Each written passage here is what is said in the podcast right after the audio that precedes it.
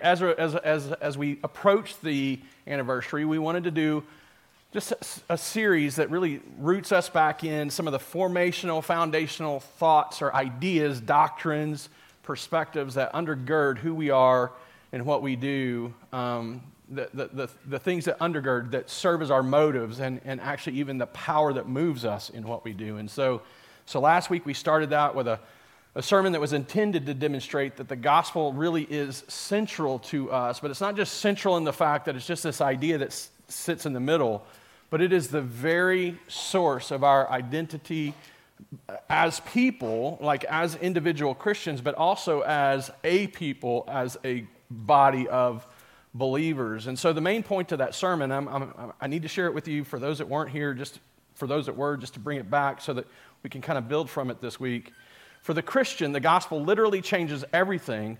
We are who we are because of the gospel. It is God's work to change us and transform us and make us something we weren't before. And everything about who we are today in Christ, it's, it's not the words themselves that is, that, that, that is, the, that, that is the, the, the power and the, and, the, and the transformation, but it's the content, it's what they point to, it's the story they tell, it's the truth and the, and, and the grace that's revealed in the, in the work of God to redeem and restore a people to Himself through the sacrificial, the sinless life, the sacrificial death, and the victorious resurrection of the Lord Jesus Christ. And, and as we look to that good news, to that gospel message, we are drawn to a God who is great, a God who is glorious, a, a, God who is good in all he does, and a God who is extremely gracious beyond, beyond our imagination.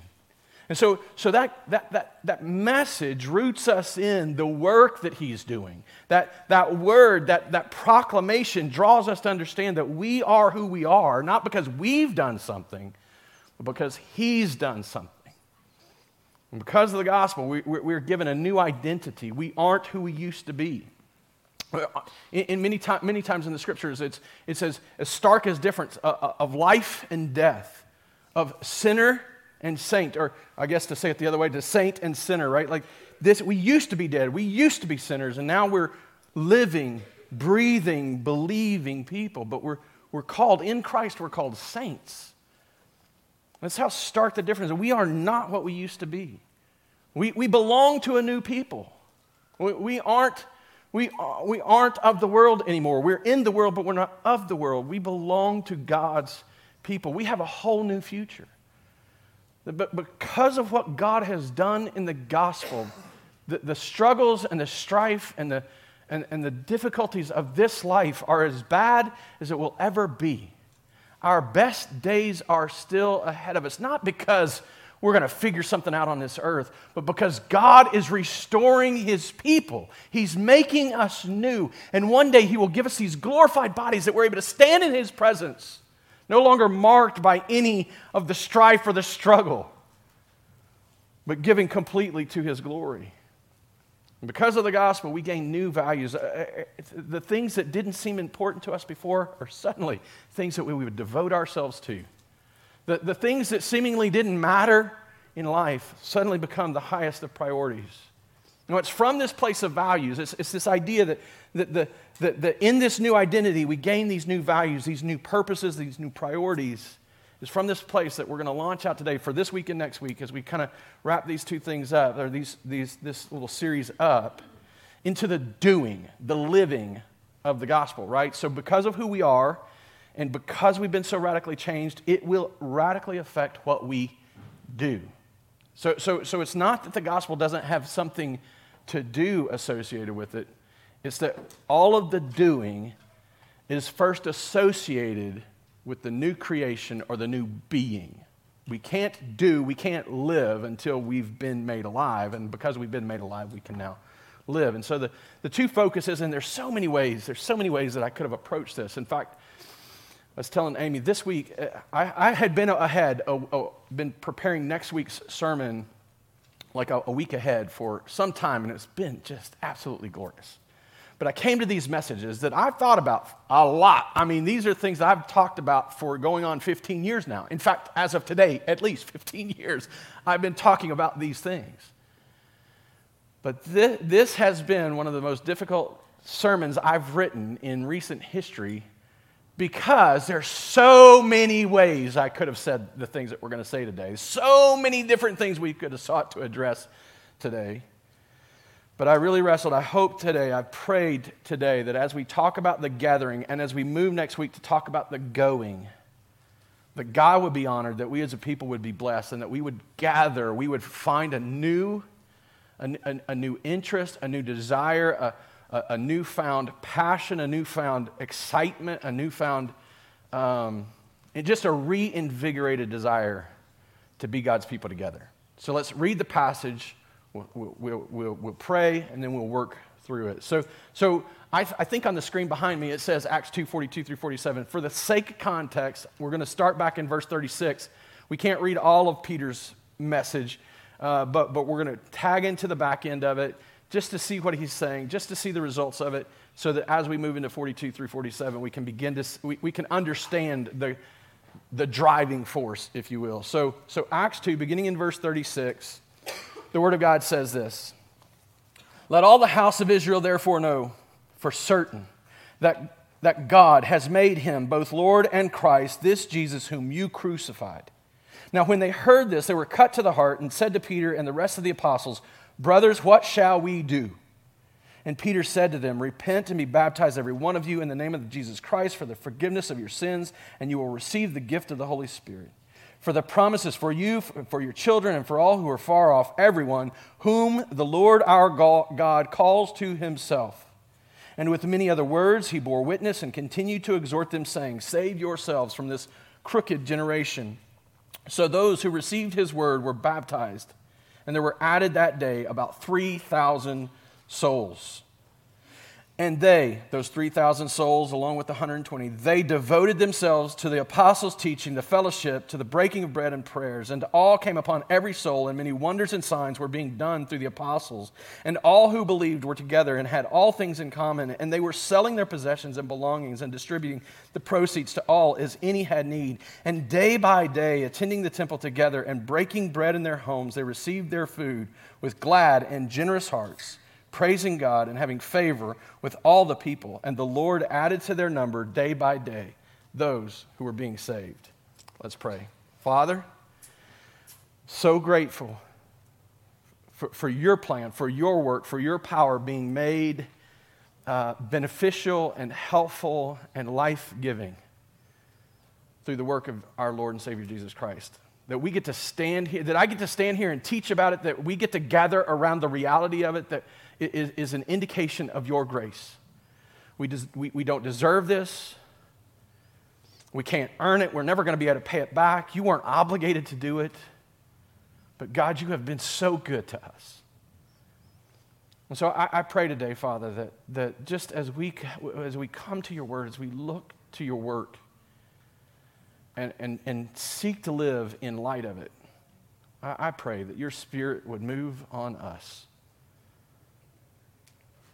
Just draw us again to look at you, to look at your work, to remember the power that you've wrought in our lives, to bring us from death to life, and to live with that power moving us, motivating us, and empowering us to, to accomplish your good work in, in this very broken world. Help us today, I pray. In Jesus' name, amen. So I'm just going to say it right up front. Uh, it, we gather because of the gospel. That's the point. We gather because of the gospel. Now, I know that, that that's not like super profound, not super deep. Not, to, to be fair, there's probably lots of people that could say it a lot, maybe catchier, maybe, maybe put, put a little spin on it, maybe a lot of more flourish to it. I, I'm just a simple guy. We gather because of the gospel. To be fair, as simple as a statement as that might be, the reality of doing it and living in it is radically different. To, to, to, be honest, there's lots of reasons people have gathered as a body of believers that had nothing to do with the gospel. I mean, as a kid, I just use my own life as an example. Uh, there, there's all kinds of things that we do and have done, I have done in church life for all the wrong reasons, right? So, so I can remember at about eight years old, I walked an aisle, I prayed a prayer, and I got baptized because I wanted the affirmation of the man who stood at the end of the aisle. It was my dad. And I thought, he told me this message. He wants me to say I believe it. He wants me to do these things. I must do these things. I didn't ever believe those things. I didn't trust those things until I was about 20 years old. Now, there was a form of religion in my life all the way, all the way up until I was 20. It wasn't, I wasn't connected to the church. In many ways, I had rejected the church and had wanted nothing to do with the church. But I understood the Bible had some effect, some authority, some place in people's life. I had been raised to believe that uh, as, as a young child. But before I, was a, before I was saved, well, probably even after I was a Christian for a period of time, I would, I would approach the Bible for all the wrong reasons. Not to know the God of the Bible, but to seek to justify my life and activity as a result.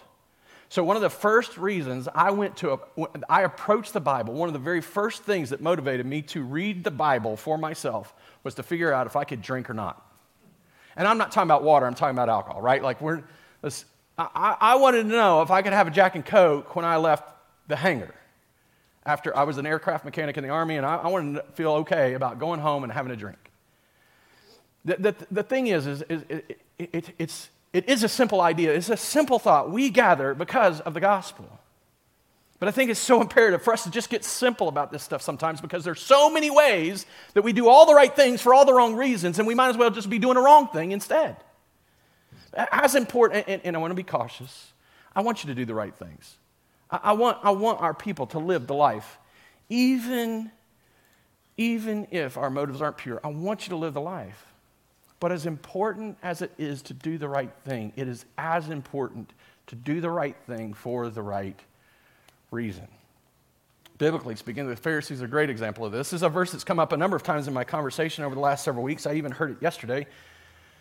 The, Jesus is dealing with the Pharisees in John chapter 5, and, he's, and he's, he's demonstrating to them, hey, you've rejected me. There's been these witnesses that have pointed to me. But you go to the scripture, he says, to find eternal life in them. And I think there's even a lot of Christians that would say, well, there's nothing wrong with that, is there? But then he follows that phrase up by saying, but they weren't given to you for that reason. They were given to you to point you to me. The scriptures themselves aren't the source of life, but the one they direct us to see is the source of life. Jesus is the source of life. And so, so, if we go seeking out the scripture to bring justification upon ourselves or to earn eternal life or to, to demonstrate ourselves of worthy, we're going and doing the right thing for all the right reasons, which undermines the right thing we're doing. And we got to understand this. I, I think it's so important, and so imperative for us that, that as a church, this has become one of our, just one of the, the, the regular ideals that we're seeking to, to build into all that we do, all, the, all of our gatherings all of our ideals that we gather as a people because of the gospel. But I want, I want to be clear about this. I don't want to, I don't want to just throw it out there. And it, I, want to be as clear as we can be. And we don't gather simply because the gospel exists out there as some message, and, and because it's out there, we exist. That's not how the gospel works. We gather because we believe the gospel is true, right? There's lots of people that know the gospel exists, that know that Jesus was a real man who lived a life, who died a death, and, and, and who has been reported to have raised again. There's lots of people who know that story. But because they don't believe it to be true, they'll never gather with God's people. So, notice this is what's happening here. And that's why I felt like we need to go back and see this context. You know, just want you to see this. So, so Peter has just preached this gospel message, and he comes to the conclusion let all the house of Israel therefore know for certain that God has made him both Lord and Christ, this Jesus whom you were crucified. And then we get to see the immediate response in the people he's preaching toward, that are hearing his preaching. When they heard this, they were cut to the heart. There was an immediate response, a deep level response, a recognition of, what, what horror had just taken place. The man we crucified. Many of these people had likely stood in the, in, in the courtyard of Pilate's uh, of Pilate's uh, palace and said, Crucify him, crucify him, crucify him. 50 days later, they're hearing a man empowered by the Holy Spirit preaching a message that this Jesus is the one who God has sent, the one who God has used the prophets to foretell, the one who God has said, All of my promises will be fulfilled in him. And they hear this, and suddenly they recognize what they had rejected before is true. They're cut to the heart. Now, it doesn't say it explicitly, but this is the moment of faith, the moment of belief, the moment that they recognize the truth and believed it to be true. And, and, and what happens, the rest of this passage, the questions that they ask Peter, the teaching that he gives him, and, and the events of 42 through 47 are all the result of this faith.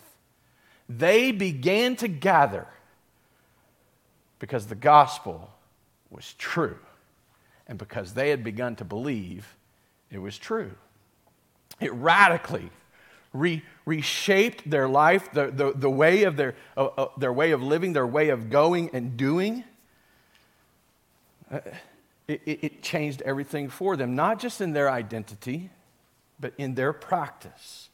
And so, as much as is possible, as a church, as much as we can possibly do it, uh, uh, the pastors of this church, we want to lead you to gather as a people, like the earliest church, because we believe the gospel is true. And so I want to know, I want you, I want you to wrestle in your heart just a little bit right now, in this moment. It's actually interesting. The song we sang just before, just before the, the prayer and the announcements, there, there were questions being asked. Will I have eyes to see? Will my faith stand true? I can't remember exactly how he said it, but there was a couple of questions at the end of each little line.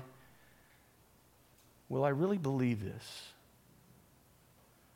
I just want to do a self evaluation a little bit. Why did I come to church this morning? Am I checking a box?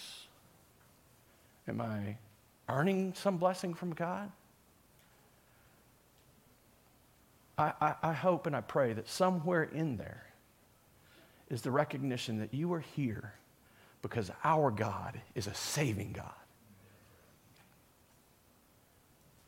The problem is, the, problem is, and I should have brought this quote.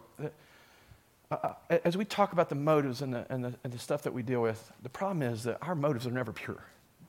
There's a, there's a uh, his name is Jerry Bridges. He worked for the Navigators. We're actually using one of his books in our equip classes. Uh, I think Respectable Sins, I think is the name of that book.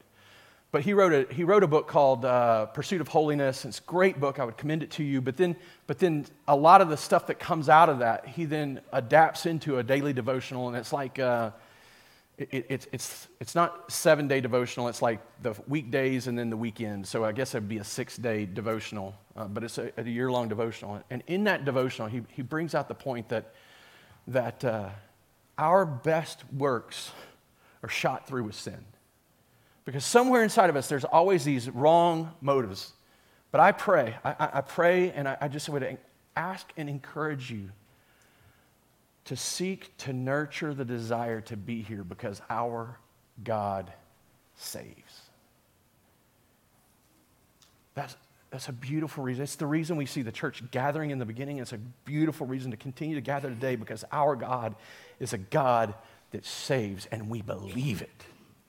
Now, I, I don't want you to think that, oh, well, that, that just, you know, come on, you just kind of drew that out of this passage and, and it seems, but, but this is, this is the unanimous witness of the whole New Testament, truly the whole Bible, right? That, that faith motivates and moves us to, to live a certain way. But, but, but it, it's made extremely clear in the New Testament. James, in his writing in chapter 2, he, he comes to this place where he says, you know, faith that doesn't work, faith that doesn't produce works is dead.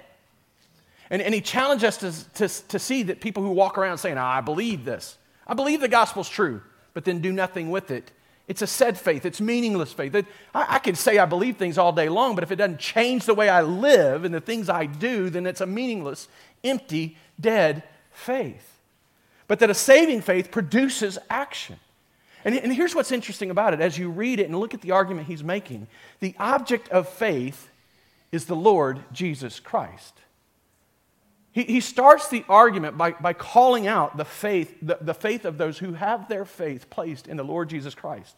And then he's not just simply saying, hey, that works without, without any faith are okay. We're, we're, we're, all, we're all good doing works that have no faith motivating them. No, that's not what he's after. He's not after doing the right thing for the wrong reasons.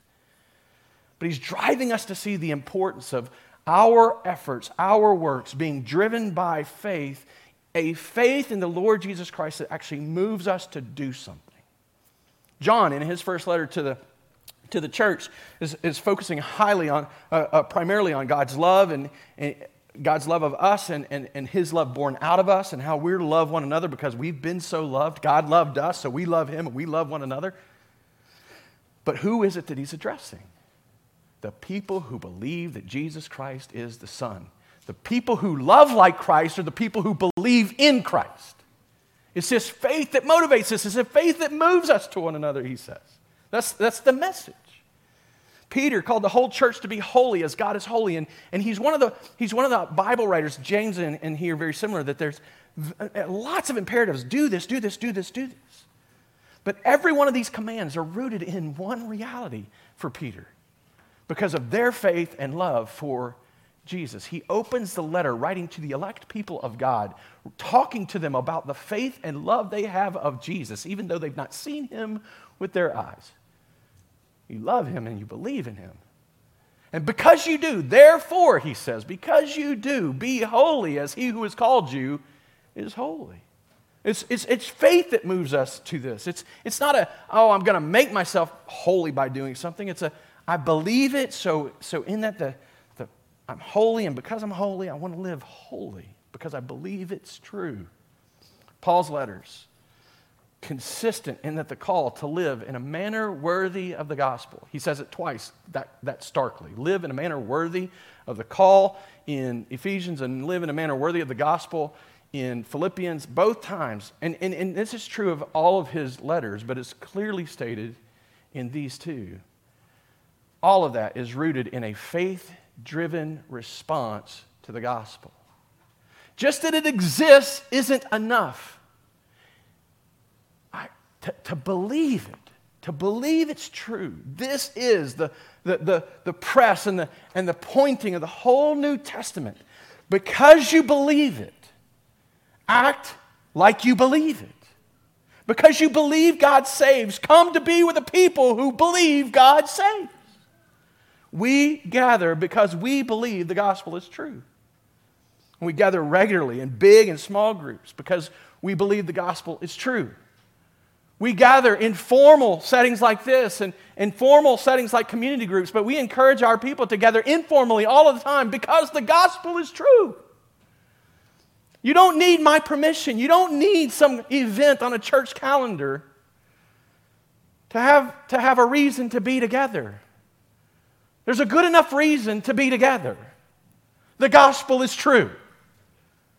We gather because we believe it in big group, small group, formal settings, informal settings, because we believe the gospel is true. But that's not the only reason. We believe it because we're transformed by the gospel. So, so look here again, back into this context, uh, the, the verses just before 42 through 47. So Peter says, he, he tells them, you know, Jesus is both Lord and Christ. He's been made by God, both Lord and Christ. They're cut to the heart. There's this moment of faith. But, but pick up in verse 38. Peter says to them, this is the response he calls them to. Repent and be baptized, every one of you, in the name of Jesus Christ for the forgiveness of your sins, and you will receive the gift of the Holy Spirit. And, and, and so, automatically, automatically, the, the, the response that he's recognizing their faith and he's calling them to a new life because they are a transformed people. We gather, we gather because we are transformed by the gospel. I want to just show you that in this. The immediate, the immediate result is don't uh, repent of your sin, like turn from them. Quit practicing them. Seek to put them away. Be, be done with them. And, and immediately that connects them to a whole group of people because there's 3,000 people now being called to repent, to turn from the futile ways given to you by your forefathers and turn now to the truth of the gospel. And then he calls them to baptism. Peter's calling to be baptized in the name of Jesus Christ. And just, just so you know, that's a significant thing for the Jew. For, for you and I, we didn't grow up having this pressure. we didn't grow up with this, this demand on our life, but, but for the Jew standing in that place at that moment, hearing Peter preach and recognizing Jesus is the Savior, and he's saying, now be baptized in his name, he's saying, step out into the world, publicly professing your allegiance to the man that Jerusalem crucified. Now, 3,000 seems like a big number. But in contrast to the number of people who lived in Jerusalem, that's not a big number. He's calling them to step away from everything that they knew, everything that they were, the systems and structures of their world. Come out and stand in the name of Jesus Christ. Publicly profess your allegiance to Him. This, this would so, so, so demonstrably separate them from, from the life of Jerusalem as they testify their, to, to, their union in Christ. Now, there's, there's another component of the baptism that is a picturing, it's a representation, symbolic of the, of the forgiveness of sin. The, the repentance and the baptism being tied together demonstrate that, that we're, we recognize we're sinners who need to be cleansed. And he's saying, You find that forgiveness, you find that cleansing in the Christ who you crucified. So, so he's, he's, he's now saying, All right, step out as a people Step out as this new people, stand as this people, public profession, public allegiance, who no longer look to the law, who no longer look to the teaching of the rabbis, who no longer depend upon what happens at the temple for your forgiveness, for your cleansing, for your life. And you find yourself standing before God approved not by those things, but in Jesus Christ. Radically radically different. Now, I just want you to just draw these things out. So, so here, the baptism, it, helps us see them becoming a new people. In, in the forgiveness of sin, it helps us begin, begin to see them no longer with, with, with, this new identity, no longer sinner, but saint, right? So, so now they're not the old covenant people, they're these new covenant people who are now called saints, not based on what they've done in their adherence to the law, but, but based on what Christ has done in his sinless perfection, his sacrificial death, his victorious resurrection. And then one final component that, that, that, oh man, it just gives life and power to every bit of it. Receive the Holy Spirit. The promise is for you, for your children, for all, all who God has called to himself. Every Christian is indwelt by God's Spirit. When, when, when, we, when, when we respond in faith, when, in, in the moment of conversion, conversion, faith and repentance, and we could argue, we could, in fact, it's been debated throughout church history, all the order of these things, what produces this, what, what, what comes first, what comes next. However, it all works out, it's an eternal work that many, we're just going to have to argue and just be willing to debate and talk about it. But the reality is, in this moment of faith and repentance, conversion, we receive the Holy Spirit. The Holy Spirit takes up residence in our lives. And so, so now it's not only this new identity belonging to a new people, but we have a new relationship to God in which we don't have to go to a temple to dwell with Him or to meet with Him. He's in us. We are His temple there is a radical transformation, and this gets broken out even further over the New Testament. This, this, this transformation, as, as I mentioned earlier, that's, a, that's sometimes qualified as coming from death to life, sometimes talked about from being sinner to saint, and all of these things. There's so many ways that we could qualify this, that we could talk about it. But, but in this passage, Peter's, Peter's calling them to, to, to live out of this transformed place, this new life, this new people that you belong to, this new, this new uh, cleanliness and acceptability before God, and now this new relationship in which God literally dwells with you. And so here are these people, distinct from the rest of Jerusalem, distinct from the rest of the, these people that they had dealt with, with this newfound union with Christ, this newfound allegiance in Him. What's the natural thing to do? What do we all do? We seek to be together with people who are like us. Uh, I don't even think this is selfish. I just think this is an innate human nature, just part of the image of God upon us that's desire to belong. And suddenly we have all of this in common. Because think about it who of you deserve to be here today? Who of you have earned your place before God? Who have you, who of you have cleansed yourself of your sins? Who of you have obeyed the law so clearly, so perfectly, so completely that you can look at God and say, Look at me now? None. Now, there's lots of reasons people don't come to church. One of, the most, one, of the, one of the most popular reasons I get told people don't come to church is because they say, oh, there's a bunch of hypocrites in there. And they're right. We are a bunch of hypocrites. It's true. And I don't know, I don't know if you find, I, am not really bothered if you find that offensive, but, but it can feel offensive at times. We are hypocrites, just like everybody else in the world. The one thing that sets us apart in our hypocrisy is that we've confessed it and need forgiveness for it and are looking to Jesus Christ to cleanse us of it rather than pretending we're not. Right? Yeah, yeah, we're hypocrites, but we've admitted it. And if you didn't admit it till just now, you can agree with me, you're a hypocrite, but there's grace for that. It's okay. We're sinners, we're hard to deal with. I'm your pastor. I know how hard you are to deal with. Just, I love you. I'm just, but man, come on, we are hard to deal with. We hurt one another's feelings. We say things that aren't intended to be harsh, but come across as harsh. We miscommunicate. We have sin in our heart. We get angry with one another. Everything that's going on in the world is going on, or, or going on in here, though, is going on out there. We have a solution. We have an answer. We also have a God's, we also have God's Spirit drawing us. We gather because we are a transformed people, because, because of the transformation of the gospel. We gather because God is binding us together as His people. He's transformed us, made us new, and, and, and, and working in us to bring us together. We gather because we believe the gospel is true and we are being transformed by the gospel. There's all kind of people out there gathering. All kind of people out there gathering. But it's these two realities that make us distinct in a world that gathers in movie theaters to gather around the most entertaining flick. Biggest, I, I, I look forward to being able to sit down and see Avatar. Not because I'm gathered with a body of believers in that moment, because I'm looking forward to just seeing the, the, the special effects, the storyline unfold, all that, all that stuff. It's, it, it's, it's fun, it's entertaining. But there's nothing binding those people together except that movie. And when that movie's over, those people mean nothing to one another. Or uh, go to a sport arena, a sporting arena, I, I don't know, a baseball stadium, football stadium, soccer stadium. I don't know which one you would want to be seen in or not want to be seen in. The game will bind us together for a moment. If we appreciate the team, if, if, one of our favorite teams is playing, it'll bind us together a little longer.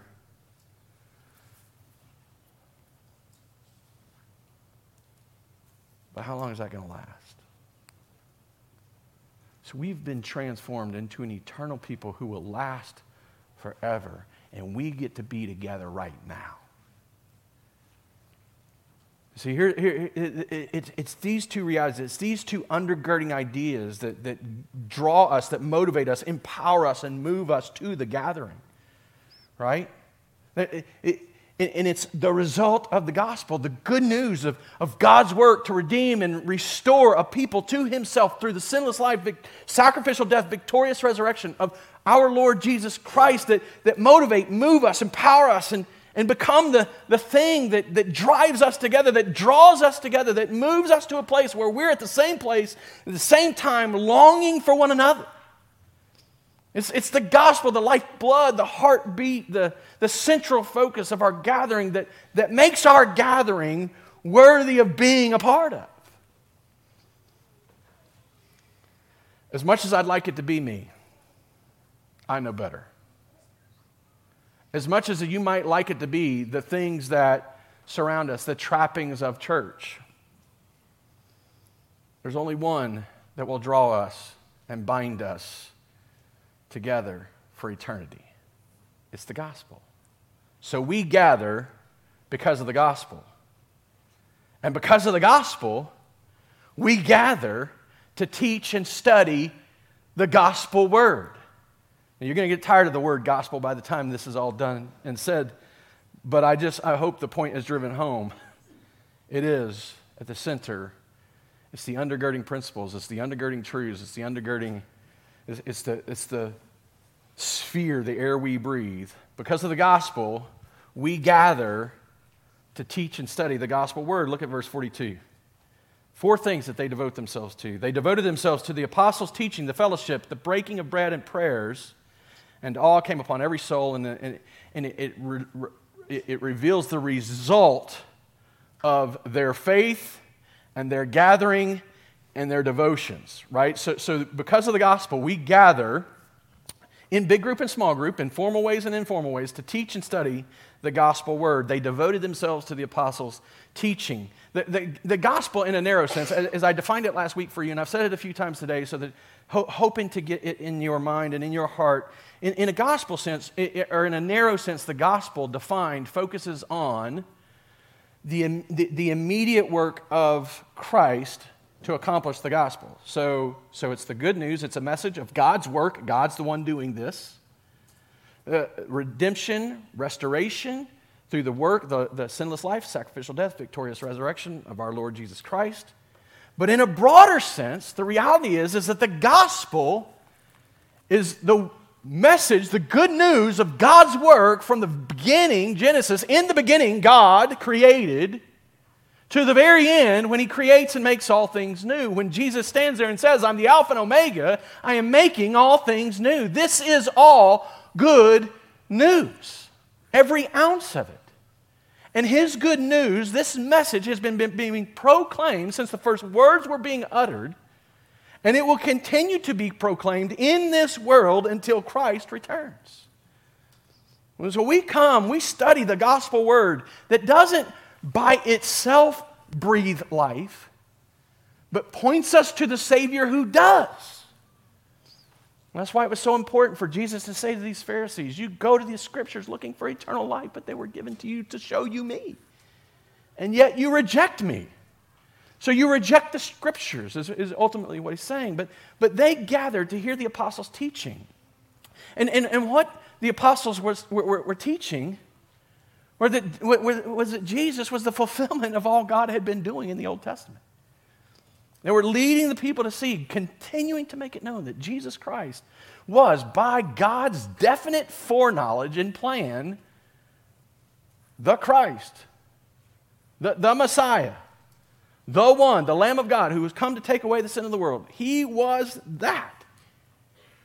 And they went devoted to hearing that teaching, studying that word, knowing the gospel word. And so, so, brothers and sisters, because of the gospel, we seek to make the word central to everything we are and everything we do.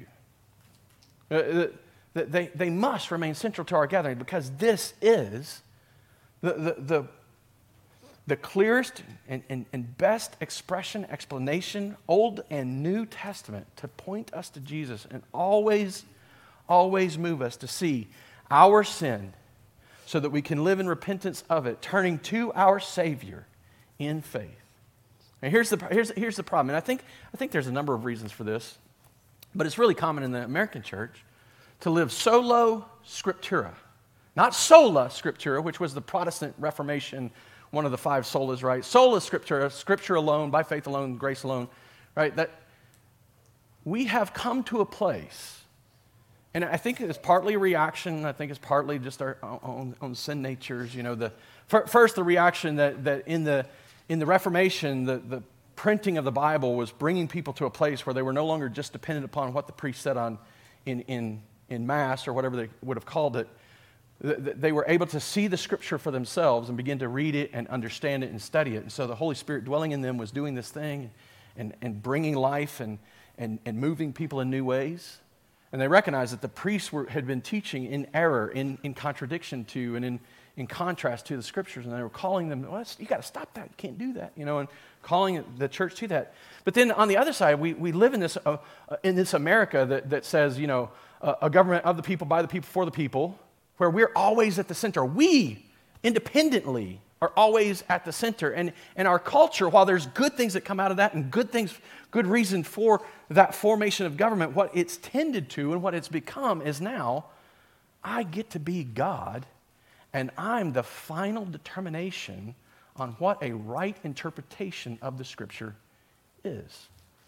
And in Christian cultures, what, that, what that's worked out to be, oftentimes, is we assemble a group of teachers that tickle our ears and say things exactly as we want them to say that don't challenge us or move us to repentance, but only ever affirm us.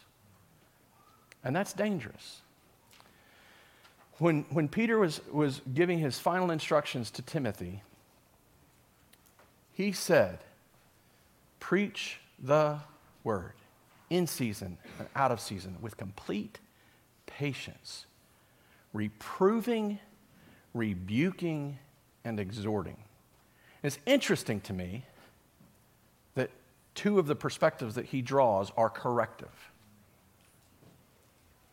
Every one of us believe lies, every one of us are convinced of lies, every one of us need to be shown we believe lies, and if the teaching that we hear only affirms what we believe, then we might just be deceived. We need to be taught. We make the teaching and the study of the Word central. And, and because it's, it's such a vital component, such a vital part of the gathering. Because the gospel is true, we believe it's true, we need to understand the gospel, the good news of God's work from beginning to end. We need to understand it in its fullness, not in what makes sense to, not, not, not, what, not what appeases our sensibilities, not what makes us feel comfortable in our little, in our little perspectives, but what draws us to see that Jesus is our Savior. So we gather because of the gospel and because of the gospel, we gather to teach and to study God's word. And we take this seriously. We take it so seriously that, that we seek, it's, it's, it's, it's, it's, it is a primary desire of my heart and my desire in ministry to raise up men to preach God's word. We, we were even here yesterday. Caleb Nix preached his first sermon in front of a group of people to gain feedback and to, to begin to understand how his, just, just how, how he can more effectively preach and we, we ask people to do that before they stand in front of the church and preach. He did a good job. Just for the record, if you're wondering, he did a good job. It was a first, it was a first sermon, but he did a good job. He said lots of good, he, he, he spoke from the scripture. There's things, it's a first sermon, there's plenty of things for him to, to grow in. But here I am, 15 years in, and I still, every week, need to be, need to be thinking, how can I more clearly, better better present the truth of God so that it hits your ears and the Spirit takes it and brings reformation in your heart, for lack of a better way, say it. Because of the gospel, we gather to teach and study God's word. Because of the gospel, we gather to participate together in the gospel mission.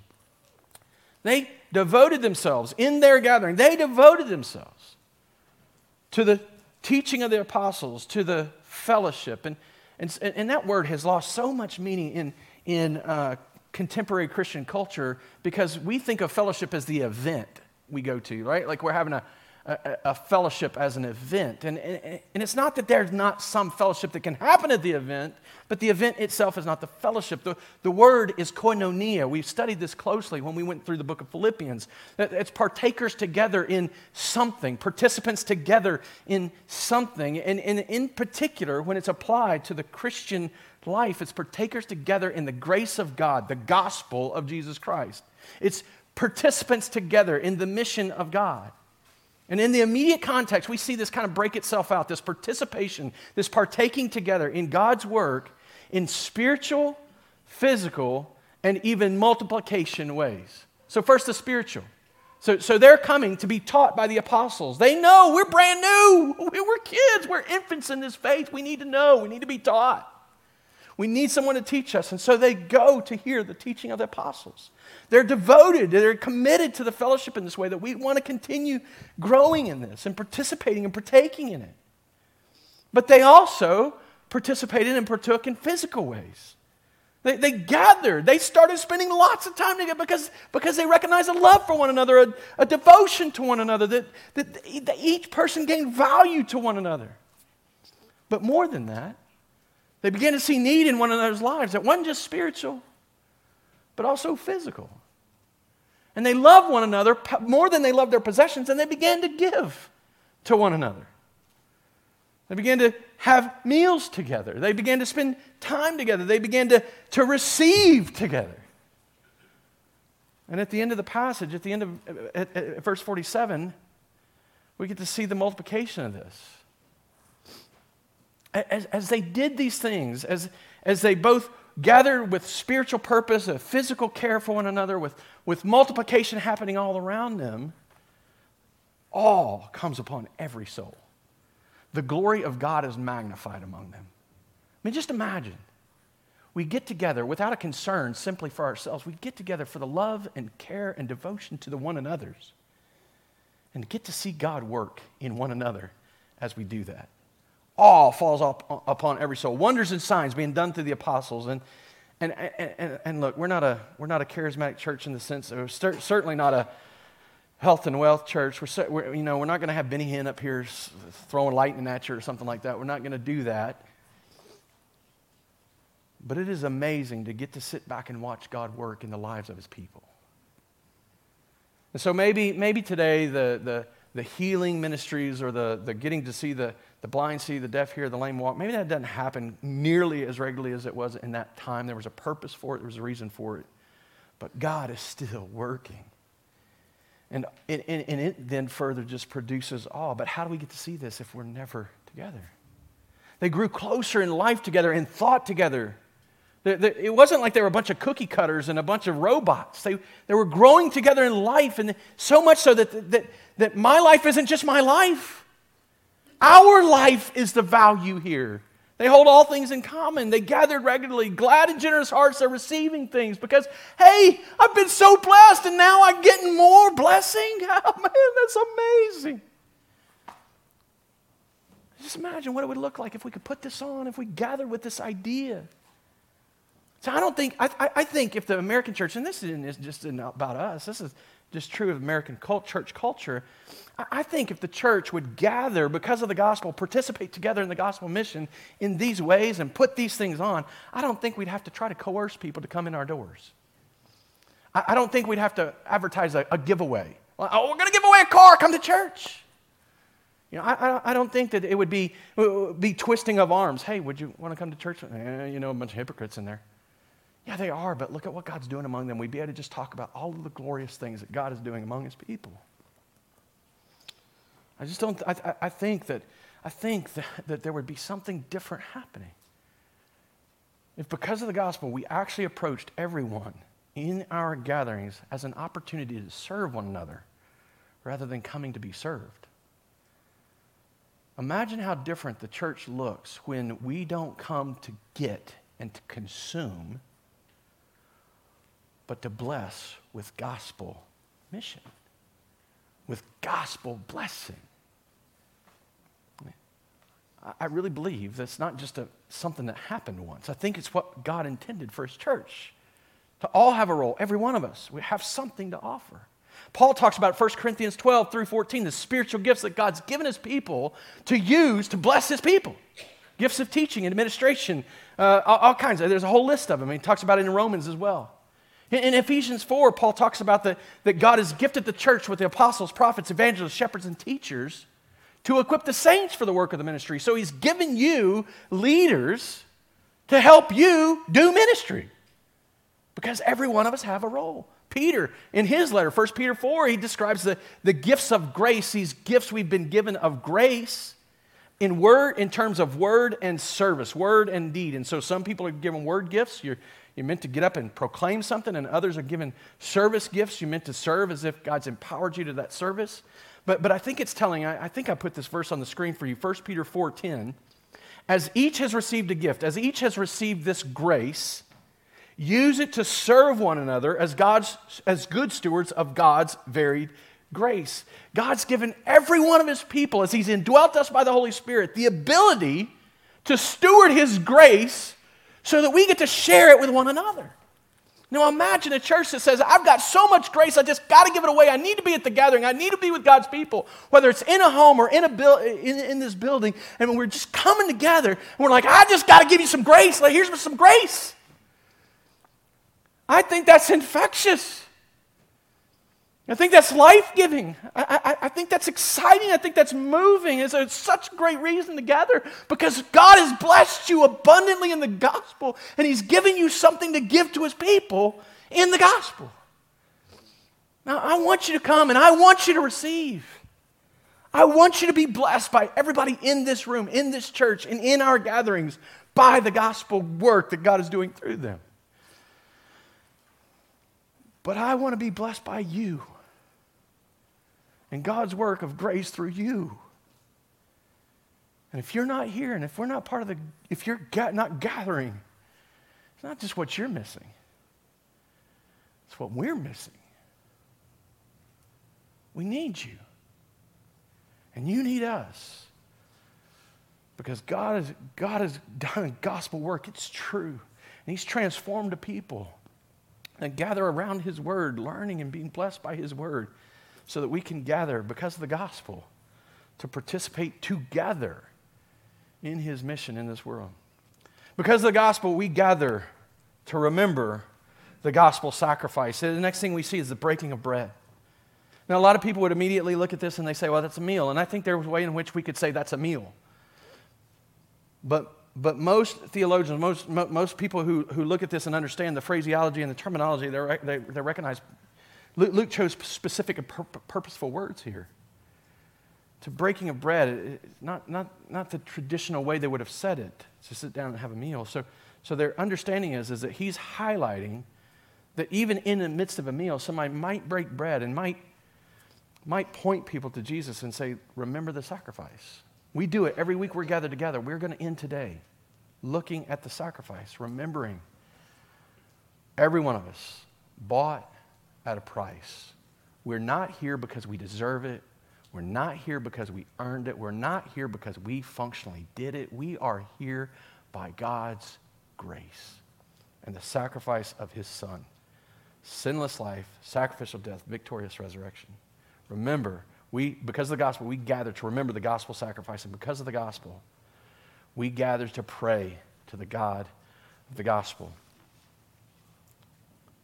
devoted to the teaching of the apostles, the fellowship, to the breaking of bread, and the prayers. See, we don't want to just be a doing people. And this is difficult for me because I'm a doing person. I feel self sufficient in a lot of things. I feel like I'm, I'm, I'm, i can, I, I just feel too, probably too confident in my own ability. But there is no work that can be done in this world that's eternal if God doesn't do it. Now, it's nice that I, I turned 50 this year, and it's nice to, to turn 50 because I'm finally being confronted with the reality that I'm weak and tired. I have been all my life, but it's becoming a reality that, that is being pointed out because it's, well, physically I'm feeling it. And I, I, learned this lesson several years ago. Every prayer meeting that, that I was a part of, tended to be, my, Amy and I, it tended to be, we were some of the youngest people in the room. We would go to this Wednesday night prayer meeting every, every, at the church we were previously at. Every Wednesday night we'd go to this prayer meeting. Was only about, I don't know, 12, 15 people in the room. Every one of them 30, 40 years older than us. We were literally the youngest people there, but it's so sweet to sit among these people who, who though they were growing in their weakness and their frailty, were so powerful. But I think, I, I, think we miss it here. And if I were to call our church to anything, I think it would be this. And as a, as, as a pastor, I've, I've, been, I've felt the conviction. I'm, I'm, I'm thinking through this. I'm going to bring it up at elder meeting tonight. I know that this is something we've got to continue to grow in. I, I, we recognized it a few years ago, but we got to continue to grow in this. But, but we, I, I just want you to see how, how, how central prayer was to these people. It didn't start in Acts chapter 2. It actually starts in Acts chapter 1 after they've sent, been sent back from the, the mountain Jesus ascends in Acts chapter 1, they are gathering devoted to prayer. Acts chapter 1, verse 14, Acts chapter 2, verse 42, the people continue to be devoted to prayer. Acts chapter 4, verse 31, they are praying and the whole place shakes. They're praying and asking for boldness, the whole place shakes, and they get up and preach the gospel with boldness. In Acts chapter 6, the, the apostles focus on teaching and prayer. There's the division in the church, and they're like, we got to keep praying. We need people to do this, but we got to keep praying. Acts chapter 10, Peter's led to Cornelius as an answer to the prayer of Cornelius. It says Cornelius is a Roman centurion, and he's praying regularly, praying daily to God. And God answers his prayer by sending Peter as the first, so far as we know, the first Gentile believer in the book of Acts. Acts chapter 12, Peter's in prison. The church is fervently praying. And what happens? Peter, angel shows up, leads Peter out, of, out and where does he go? The gathering of people who are pray, fervently praying for him. And they're shocked. Like the girl answers the door and she comes back. Oh gosh, there's a spirit. There's Peter's spirits out. Peter's angels out there. He's like, no, it's me. Knock, knock, knock, let me in. Acts 13, after prayer and fasting, Peter and Barnabas sent out on their first missionary journey. Prayer is central to the life of the church. And so we do gather around prayer. We've prayed this morning. We prayed before I preached. We prayed before I even got up here and read the word. Our worship team, before they even began the gathering, prayed. We'll pray in just a moment as we close this out. We are a praying people. But because of the gospel, ah, we gather to pray to the God of the gospel. What a blessing we've been given. So, brothers and sisters, I would just call us to be and grow in prayer. Because of the gospel, we gather to teach and study the, the, the, word, the gospel word, to, to participate together in the gospel mission, to remember the gospel sacrifice, and to pray to the God of the gospel. We gather because that gospel is true. So it's worthwhile. It's the best thing we could do. It's the best thing we could give our time to. It's the best thing we could expend our effort in, in serving one another in and through and because of the gospel. And it's the only God who's promised to hear our prayers and do a gospel work, and do a good work in this world that lasts for all eternity.